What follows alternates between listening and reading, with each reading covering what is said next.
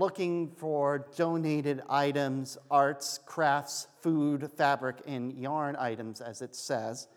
Uh, if you would like to donate or know more, please contact our sister and the district executive, Chris. Uh, I will say I know they are figuring out how the food items are going to work. So if you would like to donate something that you made that's edible, it doesn't need to be ready right at the time of the conference because it might actually take a week or two before everything is sent out, and pies just don't last that long. At least I've never known a pie that lasts that long, but that's for other reasons. Softball for today has been canceled. Um, Mount Pleasant is unable to play, so that game has been canceled for today. Are there any other announcements you wish to share? Correct. The deacons will be meeting next Sunday following worship here at the church. As we move into our time of sharing prayers, I invite you to, to look at the list that's listed in the, in the bulletin for those of our brothers and sisters who we continue to hold up in our hearts as they as they deal with the various things that have come up in their lives. What else would you like to pray for today? Of course. Our sister Janice, who, who has recently gone through those eye surgeries, is doing quite well.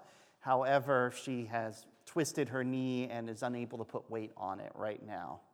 Um, so I think she's still figuring out what exactly everything that's happened down there. So hold her in your prayers.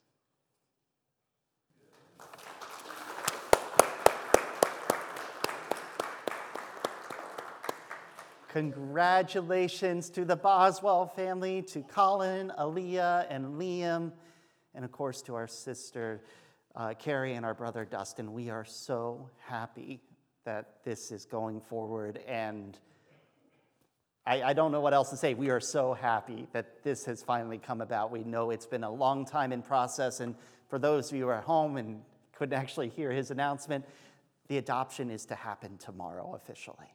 So, yes. Dustin, you're allowed to celebrate a day early if you want. You've already been a dad. yep. Oh, Dick. I'm sorry here. So Bill, Bill had a fall, and, and yeah, you don't know how the process is going to go for healing, and pray that he's able to come back. Did I see Bernita? No? Okay. You're, you're just pointing me over to Dick. If you'll join me then in the call to worship. Oh, I'm sorry, one last announcement before I forget. Uh, next week, we will be moving back towards a more usual, normal worship that we were used to having. Um, so, next week, we will be starting to re include hymns in our regular worship time. We feel safe and ready to do that at this point, but I did want to let you know in case that you may be uncomfortable. If you have any questions that you want to ask, please reach out to me. I'm happy to talk. You'll join with me then in the call to worship. Through the life, sacrifice, and resurrection of Christ, we have been given freedom in all things. But we know that all things are not good for us or your kingdom. Help us to curtail those temptations that don't bring glory to your kingdom. Help us to place the faith journeys of our brothers and sisters ahead of our own pleasures. God, teach us to love better, to see how our choices and actions affect those around us. God, teach us. My type. If you'll join me, uh, if you'll join in listening to the opening music.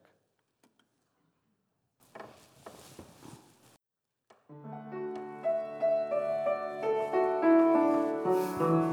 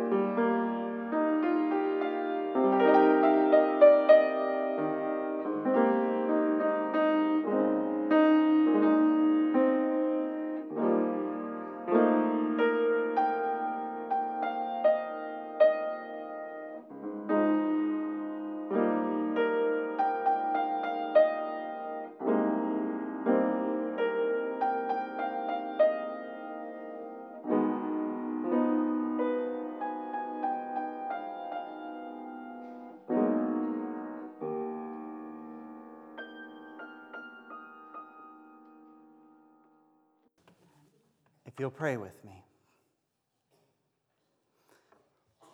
Holy Creator, Holy Father, we gather in this space today to worship you. We gather in this space today to celebrate all those earthly fathers we have our dads, our grandfathers, our uncles, our dear friends who have led us in paths. Help us as we walk our own paths to reflect you, to reflect your way, to be as fathers and mothers to those we encounter and to recognize those who helped us on our paths. As we gather in this space today, God, we remember our brothers and sisters who are struggling in illness, who are struggling with grief. We lift them up to you for healing, for strength we lift up Bill and pray that he'll be able to heal and return home. We lift up our sister Janice, who has healed so well from her surgery and now is dealing with something new. And we dance, God. We dance in celebration of all those amazing things that have happened in our lives we dance for joy for the Boswells as they are able to finally take this last big step on a very long and often difficult journey. God, who walks with us in the light and the dark, hold us up in moments of grief and celebrate with us in times of triumph. Holy One, Holy Three. We thank you. And Amen. I don't remember putting celebrating or remembering our fathers in here right here, but that's okay.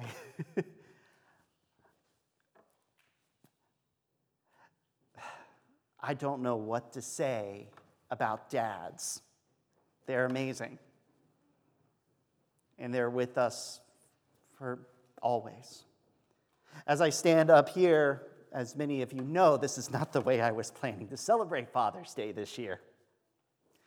But that's okay.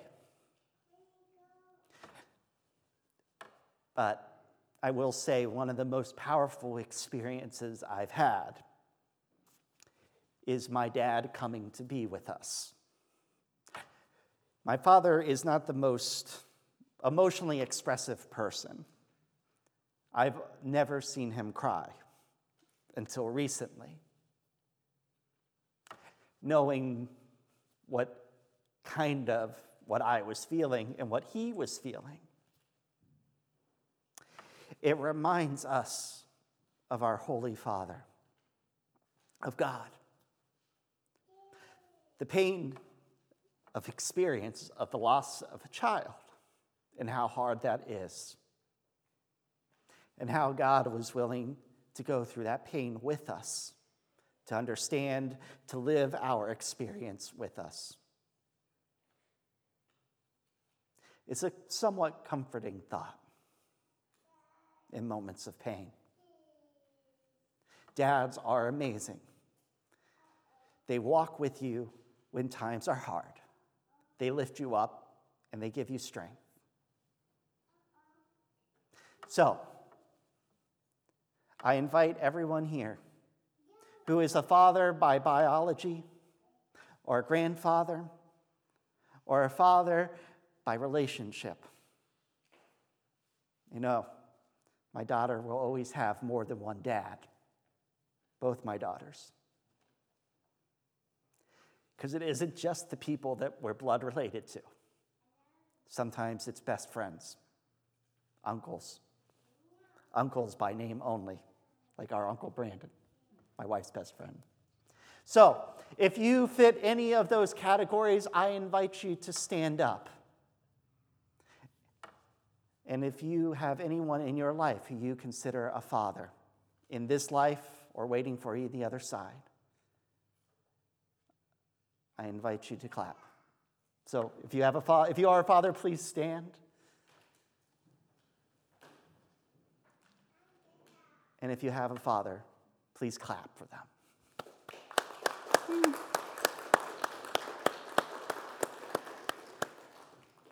Thank you all. Thank you.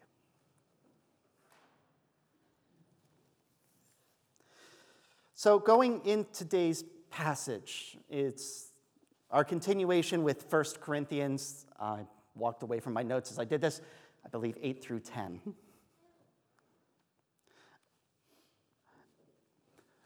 What is our responsibility to the community? What is our responsibility to ourselves? That's a struggle that Paul dealt with. It's been a struggle that the church has dealt with ever since. There's uh, another brother and pastor, her name is Dana Cassell, or Dan, Dana Castle. I'm probably pronouncing half of it right each time, I'm not sure now. But she was recently writing on this, and I found her post intriguing. If you consider it, the Church of the Brethren is a hybrid church. There was Abraham, uh, Abraham Alexander Mack, ay, ay, ay, along with the other fathers and mothers of the church, who many of them came from a Reformed or Lutheran tradition. They were pietist, though. They took it to the next level. But they were affected by their Anabaptist neighbors. And so that the Church of the Brethren was born, it took these pietist tendencies, which is about your personal relationship with God, with your personal walk with Christ, about listening to the Holy Spirit inside. And it took that and it matched it with the Anabaptist. And the Anabaptists talk much more about it's, it's the Matthew church. You know, what is our relationship with the Bible, with the scripture? What is your relationship with the community? And so we have this natural tension between the two what's good for me and what's good for the community. We live in a country, in a world that celebrates the individual, but we're also part of a faith that calls us to be responsible to our brothers and sisters. And so, as we encounter Paul today, we will hear this same tension, which started all the way back in the beginning, as the Corinthians try to figure out what it means to be a follower of Christ as someone who is freed in Christ and someone who is bound to the church.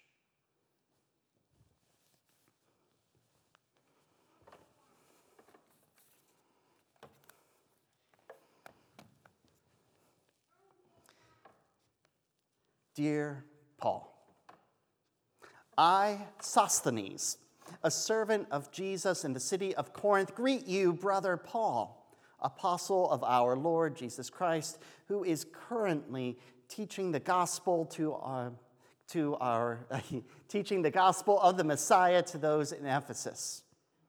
May the Lord continue to bless and keep me as I work to serve the church of my city. I thank Him daily for the work of the Holy Spirit in my life and the work God does through my hands. May I find ways to bring glory to God and bring the assembly of my faith, of my community, closer to the perfection of Jesus. Amen. Brother Paul, I know it may seem silly to write to you as this letter, as I will soon be with you and will be the one actually handing the letter to you. But in the journey from Corinth to Ephesus, I fear I may forget a detail or two, so I will be committing some of my thoughts to this letter. There has arisen a problem in the community concerning meat. Should brothers and sisters eat meat? Or other foods that were dedicated to pagan gods.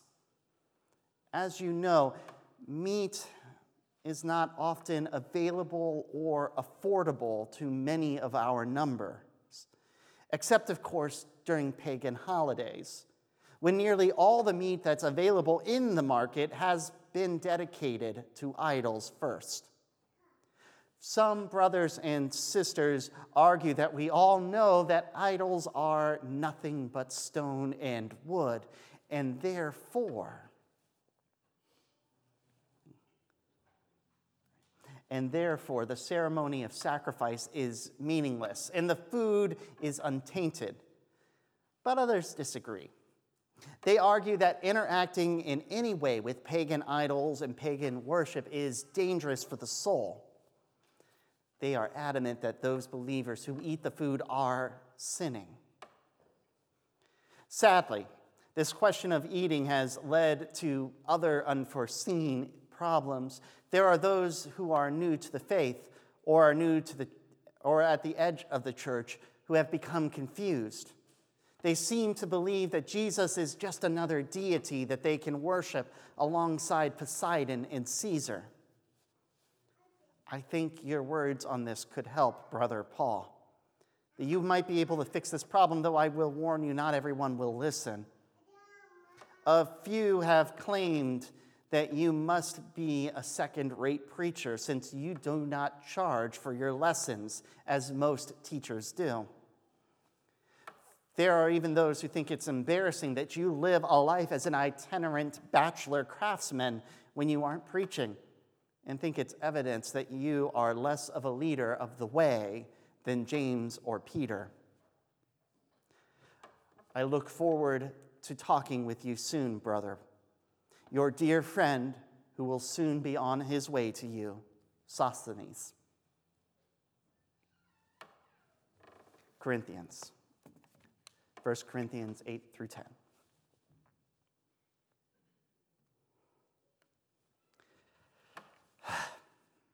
I've also been informed that there is a great deal of confusion about food sacrificed to idols.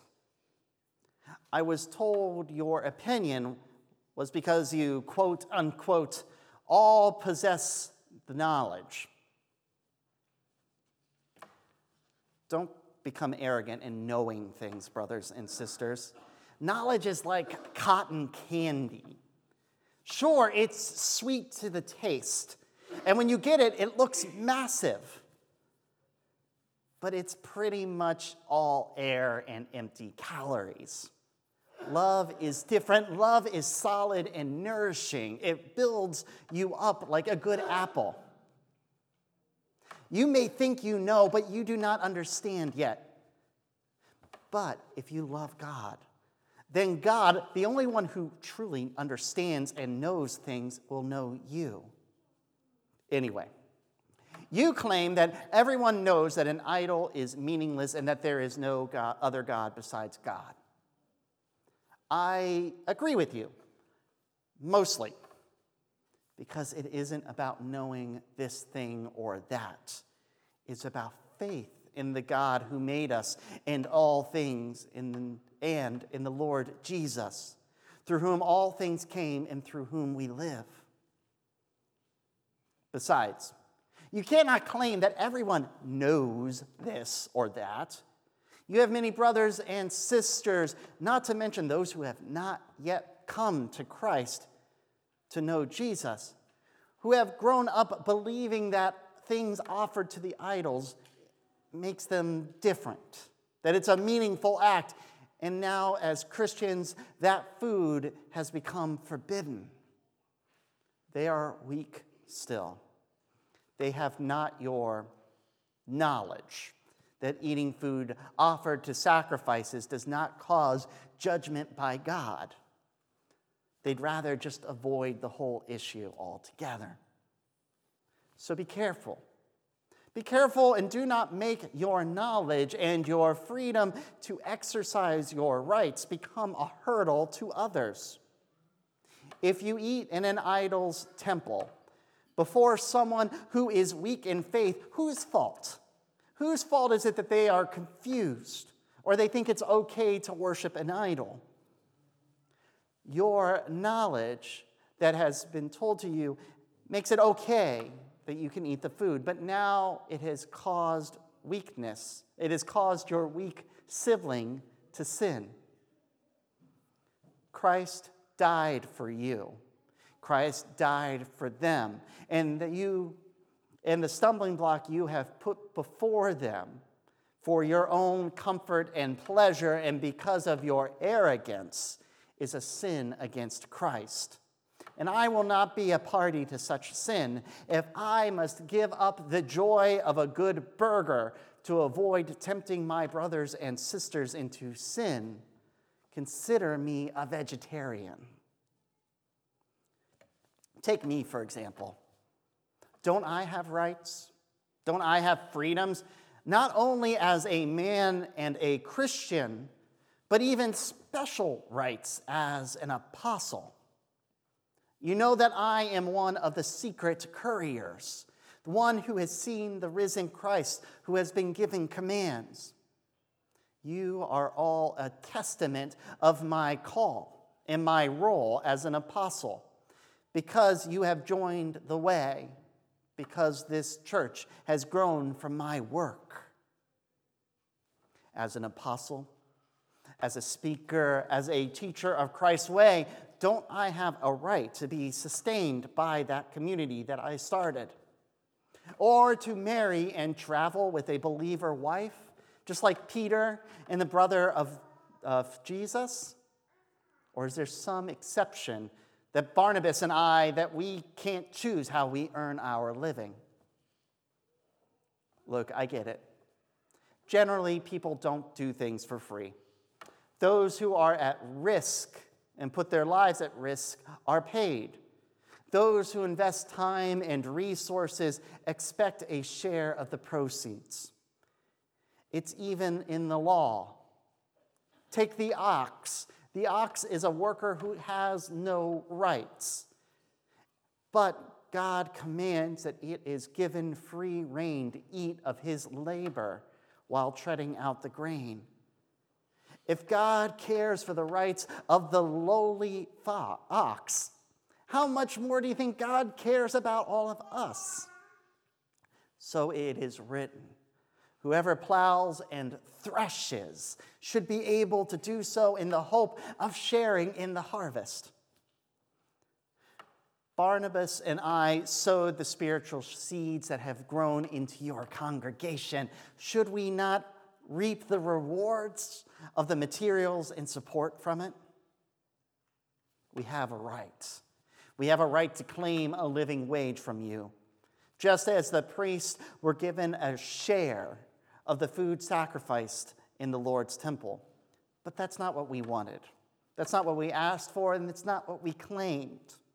Instead, we chose a path that allowed those resources to continue to grow and support the gospel. I have given up on these rights, and I don't tell you this because I want you all to start supporting me. It is my joy to live like this. It is my joy to preach, and I cannot boast of this preaching for it is who I am. It is who God made me, and I joyously proclaim the gospel, and may I never preach my own words. So, what is the reward that I have in this labor that God has assigned me to?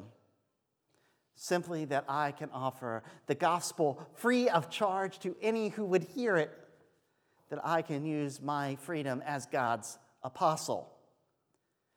But even though, even though I am free from answering to any human, I have made myself a servant so that I can bring the gospel to all. For instance, for the Jews, I follow the Torah, the ancient law, even though I'm free from that law, for they best understand Jesus through the law.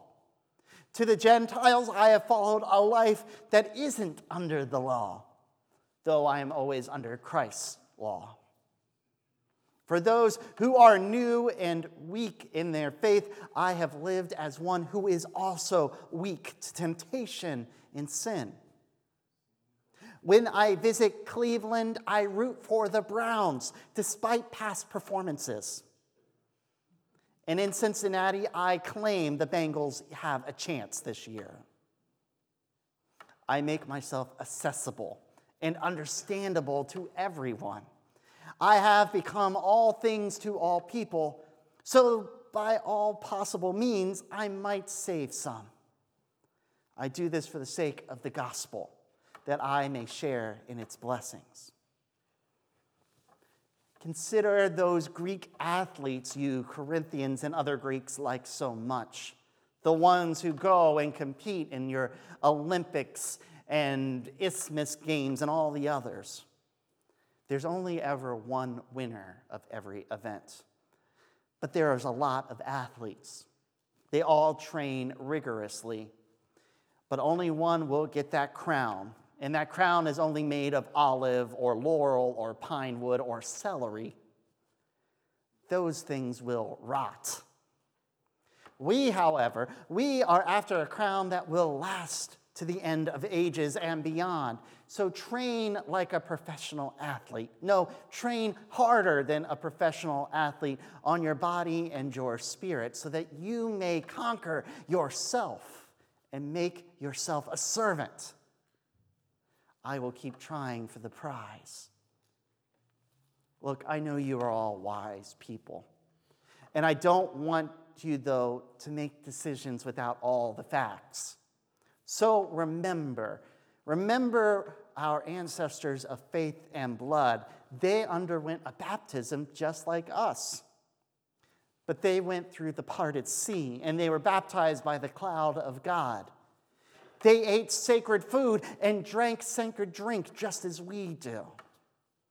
They were given life saving and life sustaining water from the rock, just as we are. But despite all of this, most of them still displeased God with their sins, and their bodies are now scattered across the deserts. Look to their example. Know what happens to those who embrace sin with their hearts. Do not be idolaters. They partied and reveled to excess. They engaged and indulged in sexual immorality. Don't follow their example. For God struck down 23,000 that day. Some tested God. They were impatient. They were unbelieving. And so God sent snakes to thin them out. Others grumbled against God. And God sent a destroying angel that, small, that culled their numbers. Don't follow their path. These are examples of history, written down to warn us of what sinful behavior buys us. So stand firm. Don't let yourself fall into temptation no temptation has overtaken you except what is common to every person. God is faithful. He will not let you be tempted beyond what you cannot bear. But when you are tempted, He will provide a way so that you can endure it. So run. Run. Don't walk from idolatry, my dear friends. Let me tell you what I think and what I would say to someone who's very sensible. And consider what I would say to them and see if you agree. You see, we celebrate the Lord's promise at the table together. We drink the cup of blessing and celebrate the Lord's promise. Uh, celebrate and give thanks to the blood of Christ. We eat of the broken bread and participate in the body of Christ. We are many, but we share the one loaf. We are many, but we share the one cup. We become one with Jesus and we become one together. This relationship is not just vertical, it's not just between us and God and Jesus above us it's also horizontal. It's about the relationship between us and all of our brothers and sisters who partake in this meal with us. So remember the histories, the story of Israel. To eat food from a sacrifice purposefully is to take part in that sacrifice.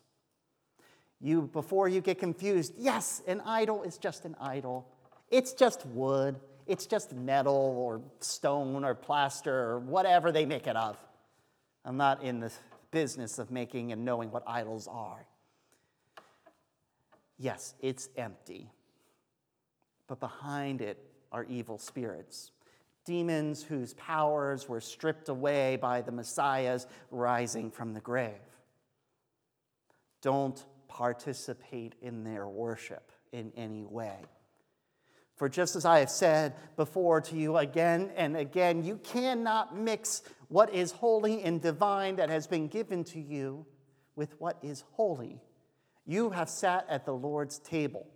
and You carry the Holy Spirit within. Don't sit at the demon's table. Don't test God like those in the wilderness.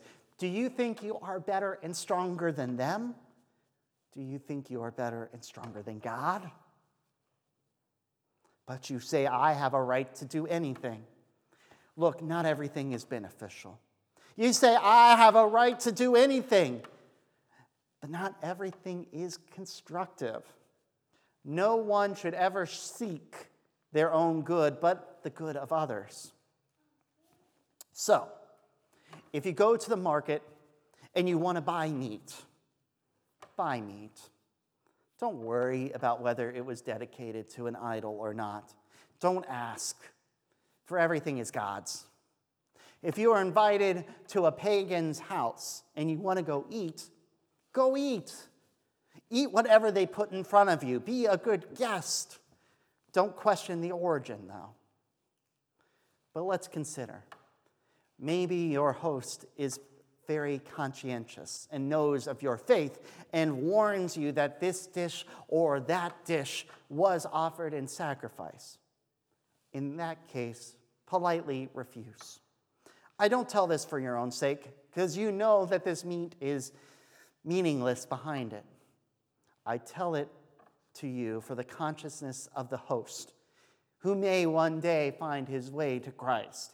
And I tell it to you for the other believers who may be dining with or observing you. They may not be as strong as you in your faith. So be weak for them.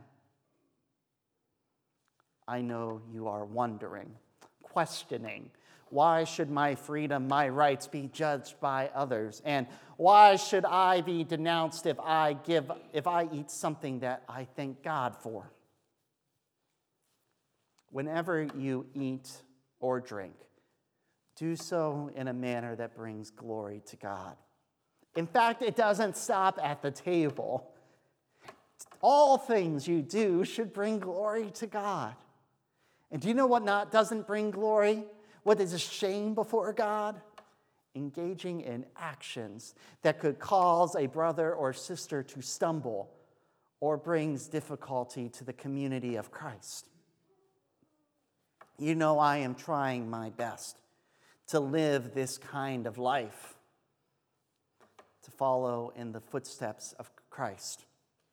So please, brothers and sisters, follow my example and do your best to live like Christ as well. Thank you.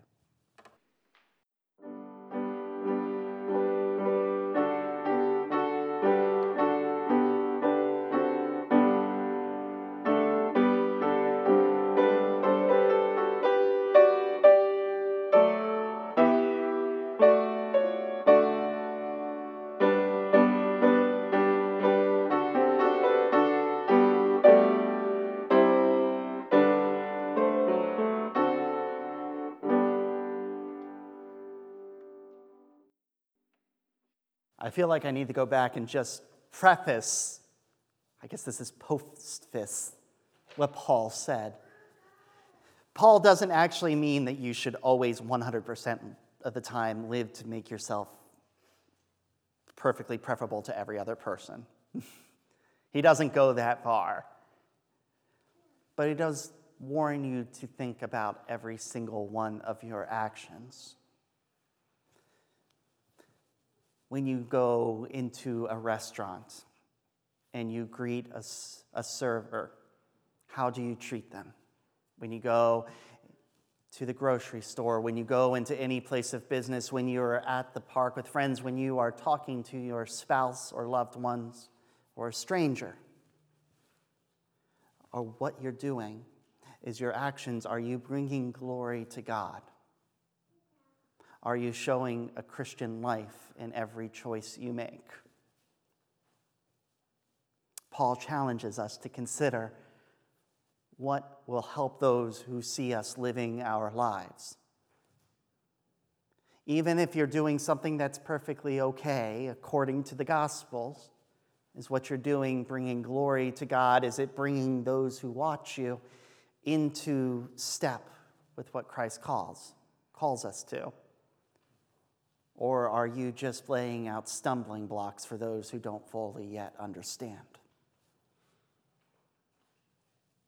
I don't know if I'm among the strong or the weak. I just don't know.